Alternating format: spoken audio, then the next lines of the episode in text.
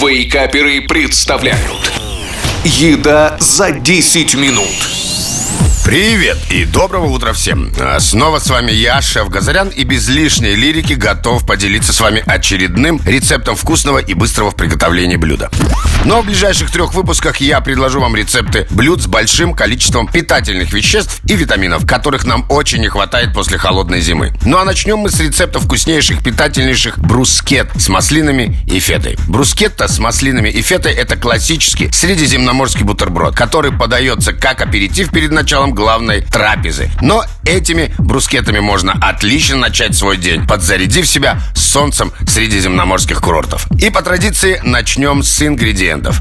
Хлеб 6 ломтиков, чеснок 2 зубчика, масло оливковое 2 столовые ложки, сыр фета 3 столовые ложки, маслины без косточек 10-12 штук, зеленый лук 1-2 пера, черный перец по вкусу. А начнем мы с того, что нарезаем маслины тонкими кружочками. Дальше мелко нарезаем зеленый лук. Смешиваем фету, маслины и лук. Перчим по вкусу. Солить не надо, маслины и фета и так без того соленые. Пока фета, маслины и лук обмениваются своими ароматами и вкусами, мы ломтики хлеба подсушиваем на сухой сковороде или в тостере. Затем натираем чесноком и слегка сбрызгиваем оливковым маслом. После того, как все ингредиенты готовы, мы намазываем брускеты, а ниже гренки, смесью феты, лука и маслин.